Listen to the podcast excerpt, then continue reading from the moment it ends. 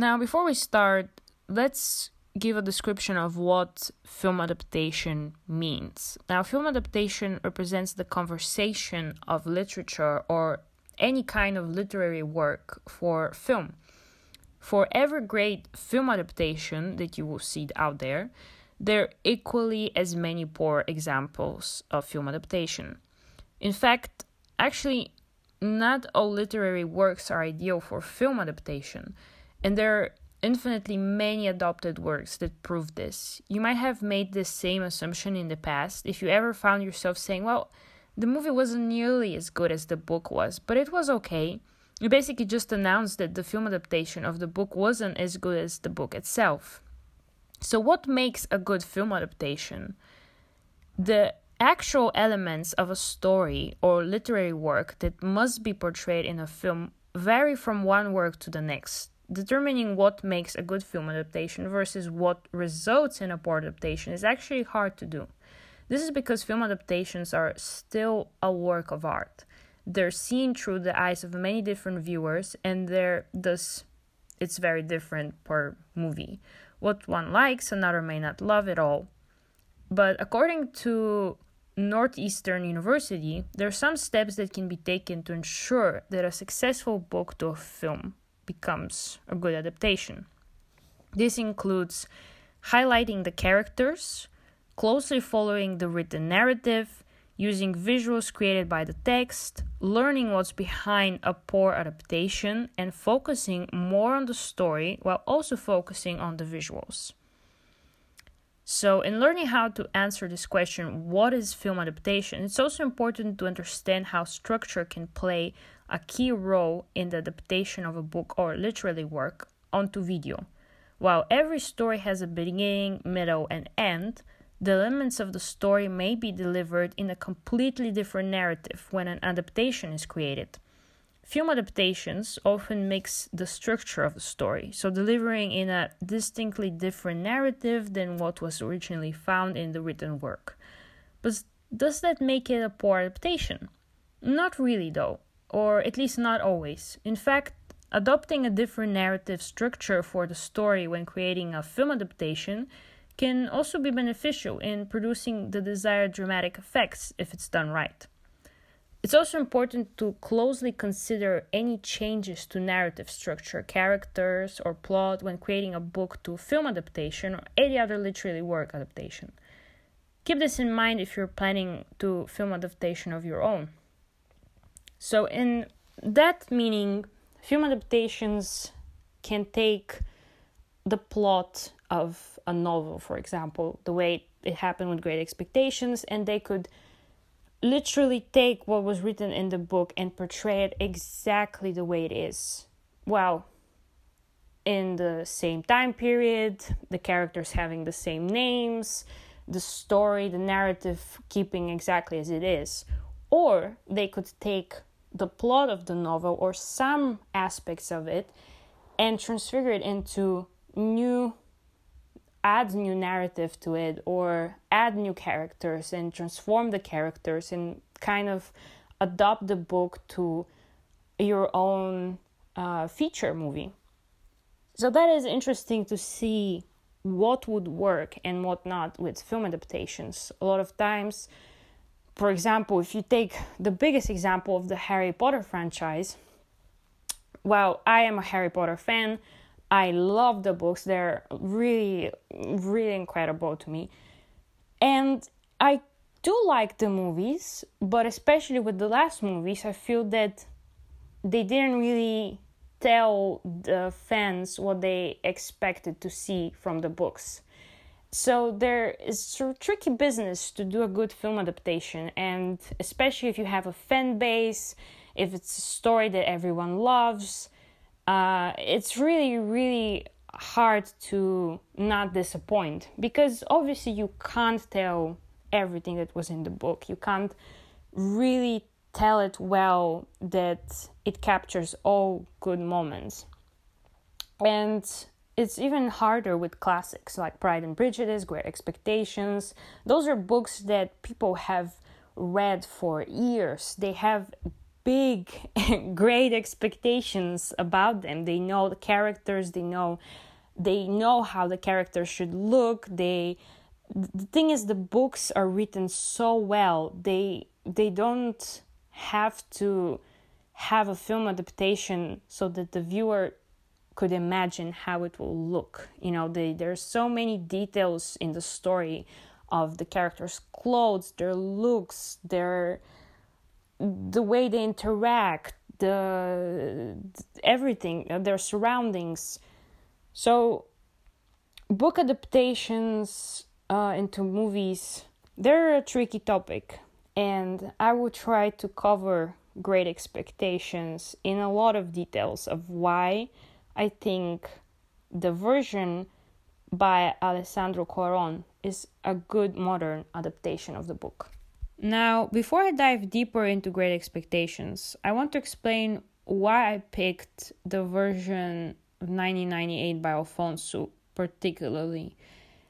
Of course, throughout the years, there were many adaptations of this novel, which were greatly received. There were theater adaptations, people liked those.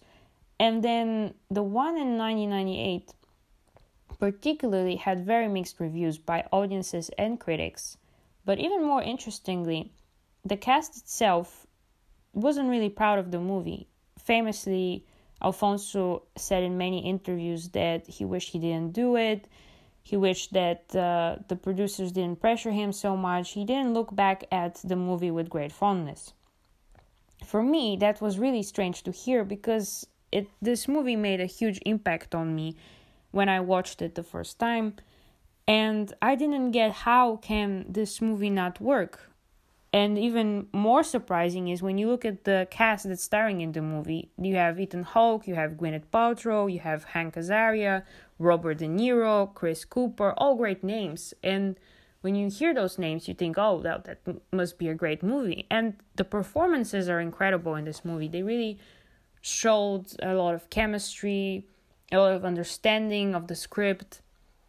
So for me, that movie was really great, and that's why I guess I picked it, because I want to know what happened there. Why did people not watch it? Well, of course, it came out at the same time as Titanic, so that must have not done a favor to the movie. But people, when you ask, hey, have you watched uh, Great Expectations with Robert De Niro? And they, most of the time, don't really know what do I mean. And uh, for me, that was very surprising. So let's dive deeper into what happened. So for me, Great Expectations holds a very dear place. Uh, not only the novel, but the movie itself. Now, first, I saw the movie before I read the book. And the movie, when I saw it, I was very young.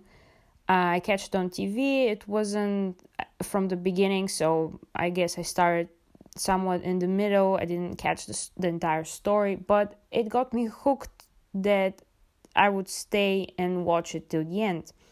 And more importantly, remember it, have a vivid memory of how that movie felt to me, what impression it gave me. And I really thought at the time Gwyneth Paltrow and Ethan Hawke, who star in the movie as the leads, uh, they had really great chemistry on the screen, and that definitely played a uh, part of me liking it. Um, but also, years later, when I read the book and I went back to watch the movie again, uh, it had even a bigger impact on me because of the moment in life that I was in and the messages that the movie translated to me that I actually finally understood. So I will go through the plot of the movie without trying to reveal too many spoilers for the people that haven't watched the movie, but I want to still explain what happens. We have the ten-year-old Finnegan Finn, in short, played by Ethan Hawke, who is an orphan being raised by his elder sister Maggie and her boyfriend Joe. They live in Florida, and they're not really wealthy. Finn spends his childhood making drawings on the beach in Florida. One day, though, uh, he's overpowered by an escaped convict, Arthur Lustig, played by Robert De Niro, on the beach, and he becomes a hostage of the convict. who forces him to bring him food, alcohol, and supplies so that he tries to escape to Mexico. And while he's taking Finn as a hostage, uh, the police is still chasing him, and at some point they recapture him, and Finn is brought back to his sister Maggie and Joe, and this whole ordeal just stays as a trauma memory of his childhood. He doesn't know later on what happens with Robert De Niro's character. Then we proceed with Joe going as a gardener uh, to this huge mansion of the richest woman in Florida, Nora Dinsmoor, who has lived as a recluse since her fiancé left her at the altar years before. And he takes Finn to accompany him while he is doing the gardening. There, he encounters Dinsmoor's young niece, the beautiful Estella, played by Gwyneth Paltrow. Dinsmoor uh, notices the interest of the boy to her niece and invites Finn to come back and play with Estella. She behaves really snobby to Finn, but he still is interested in her. And with her first visit, the aunt forces her to sit for an impromptu portrait by Finn. Dinsmoor warns Finn that he will fall in love with Estella and have his heart broken. Several years pass.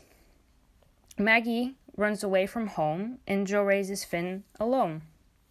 Finn then goes to the mansion every Saturday and develops into a talented painter.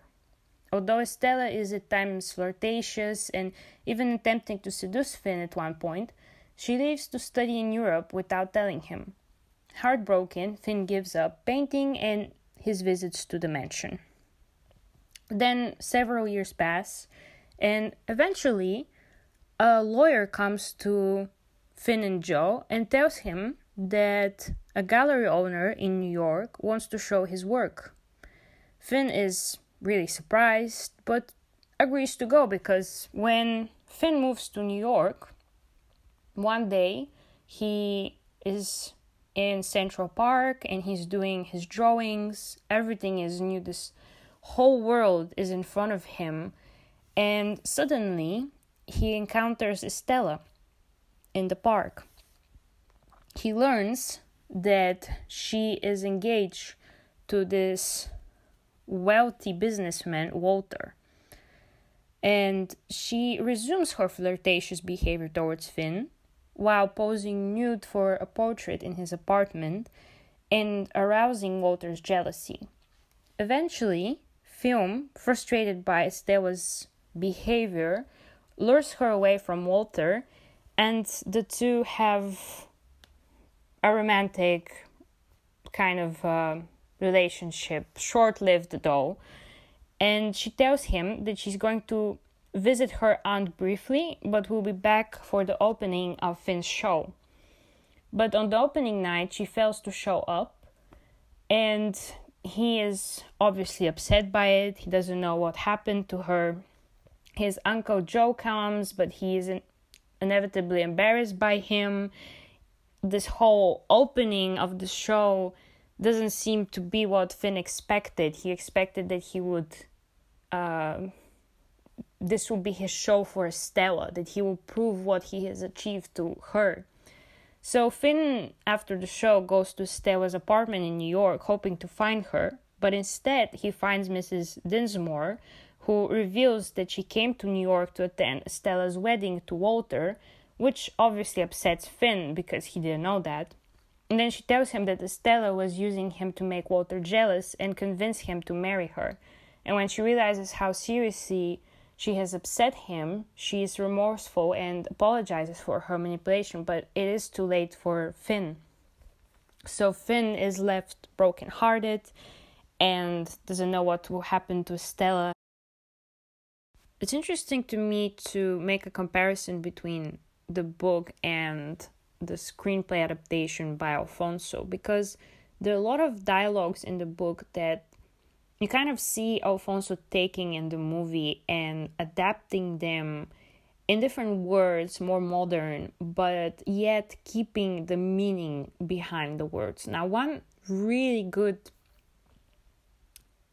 kind of dialogue, monologue actually, um, that is in the book is, I will just read it through so that we can make the good comparison. Out of my thoughts, you're part of my existence, part of myself. You have been in every line I have ever read since I first came here. The rough common boy whose poor heart you wounded there even then. You have been in every prospect I have ever since. On the river, on the sails of the ships, on the marshes, in the clouds, in the light, in the darkness, in the wind, in the woods, in the sea, in the streets. You have been the embodiment of every grateful fancy that my mind has ever become acquainted with. The stones of which the strongest London buildings are made are no more real or more impossible to displace with your hands than your presence and influence have been to me, there and everywhere, and will be. Estella, to the last hour of my life, you cannot choose but remain part of my character, part of the little good in me, part of the evil. But in this separation, I associate you only with the good, and I will faithfully hold you to that always, for you must have done me far more good than harm. Let me feel now what sharp distress I may. Oh, God bless you. God forgive you. And then we have a very strong scene in the movie right after Finn's opening uh, of his paintings in the gallery. He doesn't see Estella there, and he marches towards where she, her apartment in New York is, and he rings on the bell, and he thought he thinks that he sees her reflection in the window, and he starts screaming, I did it! I did it! I'm a wild success! I showed them all, all my paintings! You don't have to be embarrassed by me anymore! I'm rich! Isn't that what you wanted? Isn't it great? Are we happy now? Don't you understand that everything I do, I do it for you? Anything that might be special in me is you. So he screams that, and then Uh, the door is open and he enters the building, and he thinks that Estella is there. So those two, uh, when you compare what is written in the book, his perception of Estella and her influence on him versus what Alfonso takes in the movie, is actually very similar. While the words are quite different, the meaning res- remains the same. He Alfonso takes what Dickens writes and he adapts it in a modern way, yet the meaning is there. I am a wild success. I show them all, and I am here to show you that I am worthy of you. You have influenced me so much. Everything I do is for you. It's not for me. It's not for my dreams. It's for y- me to match your level.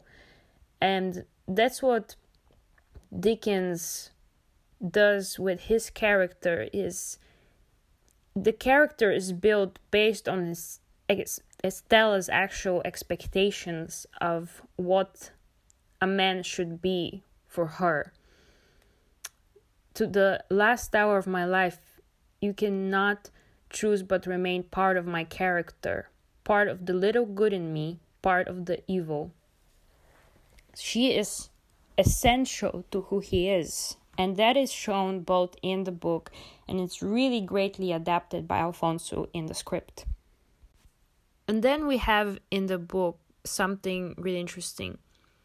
The unqualified truth is that when I loved Estella with the love of a man, I loved her simply because I found her irresistible.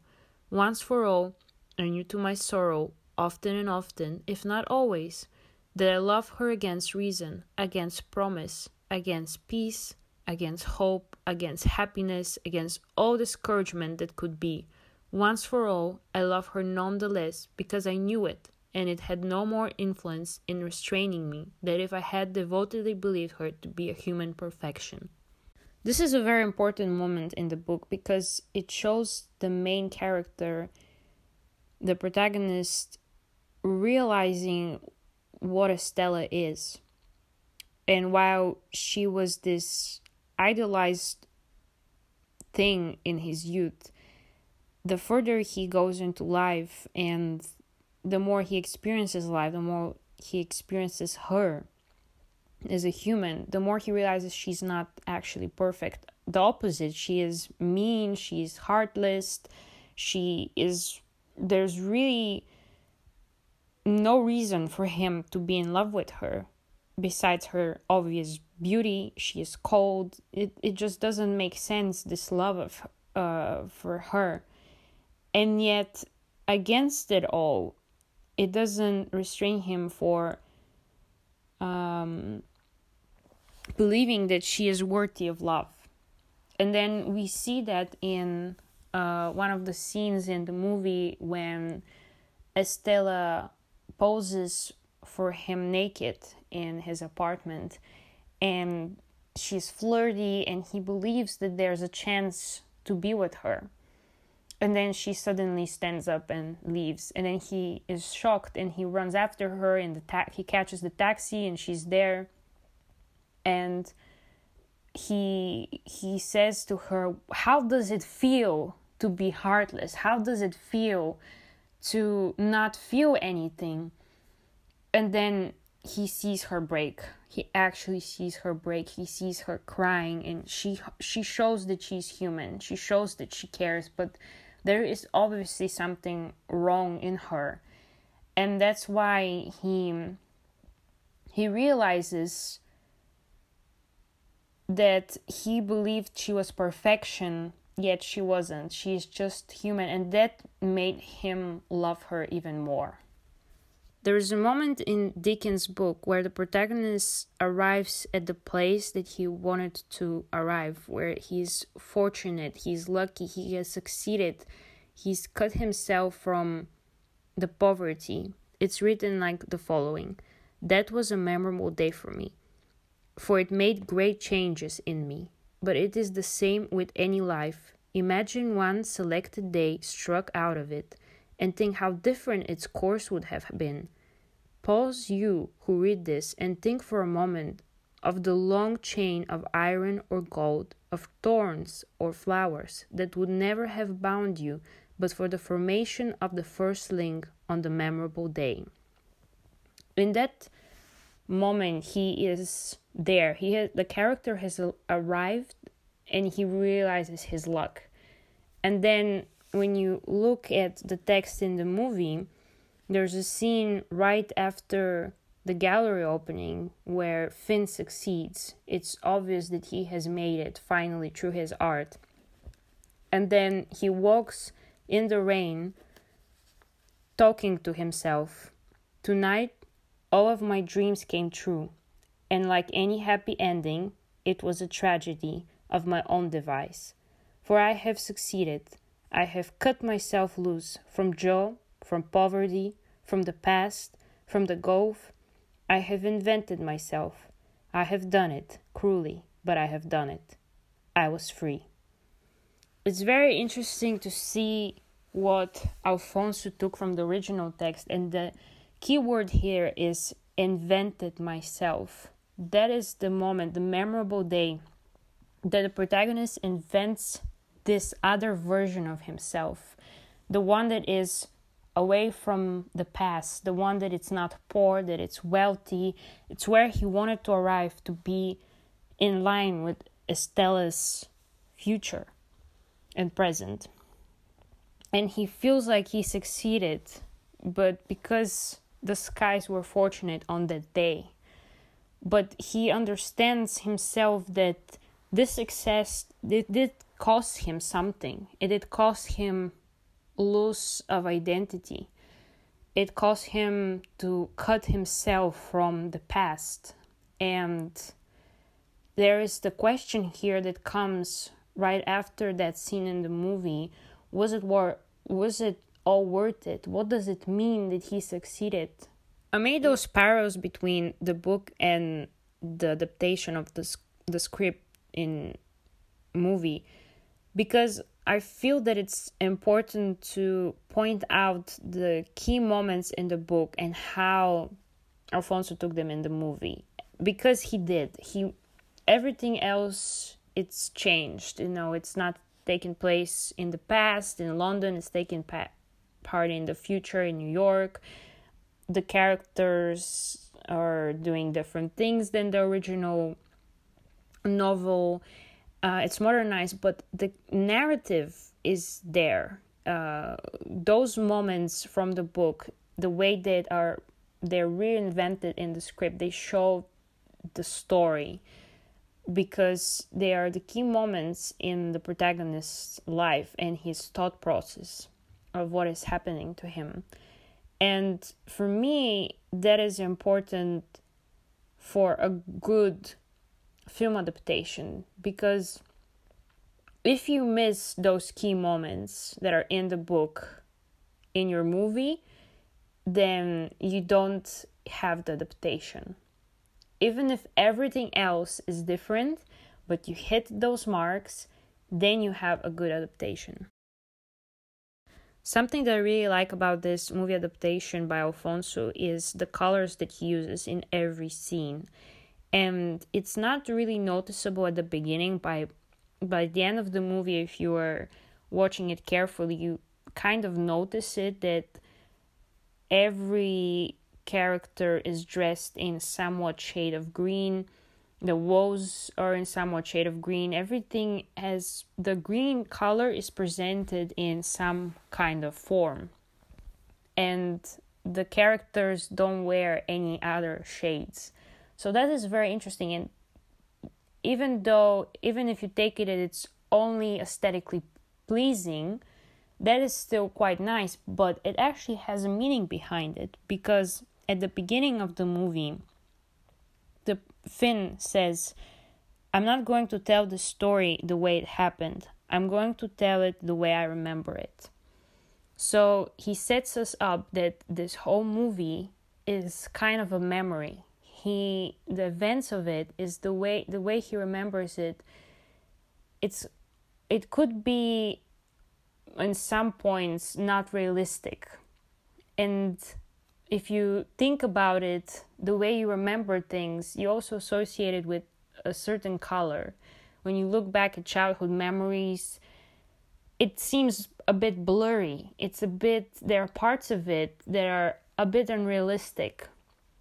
So using the same color for every scene and the way that the characters look or the way they're dressed has that effect of out of reality.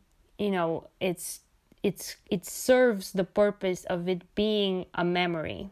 So the way that the cinematography in this film works, the way that the uh, the decor, the way that the costume design works, it's all in favor of telling the story. And it's very well done and it's very well taught. It, it has everything in it has purpose and it serves the film greatly. And here comes the what just happened moment in the movie that is related to that first line in the movie that this is how he remembers it. This is a memory. There is a scene, we come back to the same scene because it's a key scene in the movie, where Finn uh, goes out of the gallery after his exhibition and he starts walking in the rain, and he's going through his thoughts of how he succeeded, where did he arrive, and then he starts running in the rain and he goes to look for Estella, and you see him running, and suddenly, as if he, very fast, he arrives at a restaurant and he walks in and he just walks to Estella's table, and she's having dinner with her fiance and friends, and he just goes there and he, soaking wet, he asks her, "Would you dance with me?" And he just, she just stands up and starts dancing slowly with him. And then they go out in the rain and they start kissing and they run in the rain. Now, this obviously is unrealistic in real life. It can't happen. You can't just presume where somewhere is, that she's having dinner somewhere. You don't know where she is, but you just arrived at a random place and she's there, and um, it doesn't happen that fast, and you can't just ask someone to go go somewhere, go to someone and then ask them, hey, would you dance with me, you know, and then take them and run with them in the rain. That's ridiculous. But it's it shows how he remembers it as this very out of the world moment for him, because it showed that Estella has interest in him. And if you if you're a child, if this is like your childhood memory, or if this is your adult memory and it means a significant moment in life, it this looks like as if it's in a movie. You know, it's ten times exaggerated because it's so significant, because it's like something great that happened to you and made you excited. And the way you remember it is in that excited kind of way. And for some people, that movie is what just happened moment, because they're like, oh, well, this is unrealistic. Come on, like how the how does he know that she's there? You can't just ask someone to do that. And yes, you can't. It's not. It's not realistic, but it is how he remembers it because it's so special. So for me, that is very well done. I could understand why the audience might be confused by this moment, but if you follow really the story, it makes all sense. Overall, Great Expectations by Alfonso Cuaron is a really good modern adaptation of the novel by Dickens, because A, it represents all the key moments that happen in the book that tell the, the story. It's aesthetically pleasing. He uses uh, costume design, decorations, everything for the purpose of telling the story. The music is on point. The actors are acting very subtle. They're Uh, they're using mimics of their faces. They're really, really on point. And it's really a good movie because it captures the essence of the novel, which is a young man who has his heart broken and has those big dreams of wanting to be someone more, but not knowing what that more is. He doesn't know when he's young what it means to grow up. Does it mean having the girl of your dreams as your wife and having wealth and money, or does it mean having a ground uh, of values, of things that are worthy, like family, love, true love, um respect from others?